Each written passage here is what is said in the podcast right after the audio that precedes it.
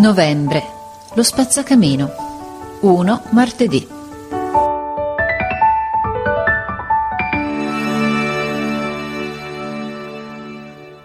Ieri sera andai alla sezione femminile accanto alla nostra per dare il racconto del ragazzo padovano alla maestra di Silvia che lo voleva leggere.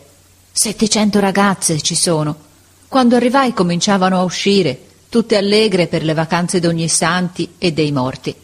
Ed ecco una bella cosa che vidi. Di fronte alla porta della scuola, dall'altra parte della via, stava, con un braccio appoggiato al muro e con la fronte contro il braccio, uno spazzacamino, molto piccolo, tutto nero in viso, col suo sacco e il suo raschiatoio, e piangeva dirottamente, singhiozzando.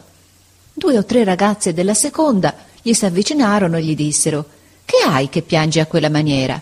Ma egli non rispose e continuava a piangere. Ma di, che cos'hai? Perché piangi? gli ripeterono le ragazze. E allora egli levò il viso dal braccio, un viso di bambino, e disse piangendo che era stato in varie case a spazzare dove s'era guadagnato trenta soldi e li aveva persi, gli erano scappati per la sdrucitura d'una tasca e faceva veder la sdrucitura e non osava più tornare a casa senza i soldi. Il padrone mi bastona, disse singhiozzando e riabbandonò il capo sul braccio come un disperato. Le bambine stettero a guardarlo, tutte serie. Intanto s'erano avvicinate altre ragazze, grandi e piccole, povere e signorine, con le loro cartelle sotto il braccio e una grande, che aveva una penna azzurra sul cappello, cavò di tasca due soldi e disse Io non ho che due soldi, facciamo la colletta. Anch'io ho due soldi, disse un'altra vestita di rosso. Ne troveremo ben trenta fra tutte. E allora cominciarono a chiamarsi Amalia, Luigia, Annina, un soldo, chi ha dei soldi? Qua i soldi. Parecchie avevano dei soldi per comprarsi fiori o quaderni e li portarono Alcune più piccole diedero dei centesimi. Quella della penna azzurra raccoglieva tutto e contava a voce alta. Otto, dieci, quindici. Ma ci voleva altro.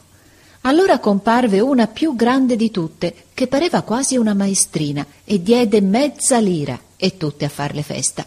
Mancavano ancora cinque soldi.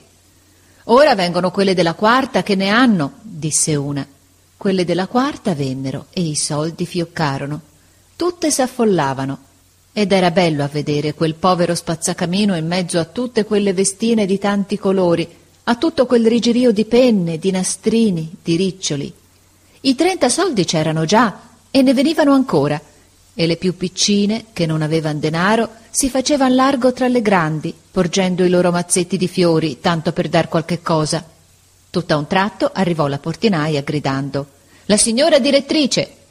Le ragazze scapparono da tutte le parti come uno stormo di passeri. E allora si vide il piccolo spazzacamino, solo in mezzo alla via, che s'asciugava gli occhi, tutto contento, con le mani piene di denari, e aveva, nella bottonatura della giacchetta, nelle tasche, nel cappello, tanti mazzetti di fiori, e c'erano anche dei fiori per terra, ai suoi piedi.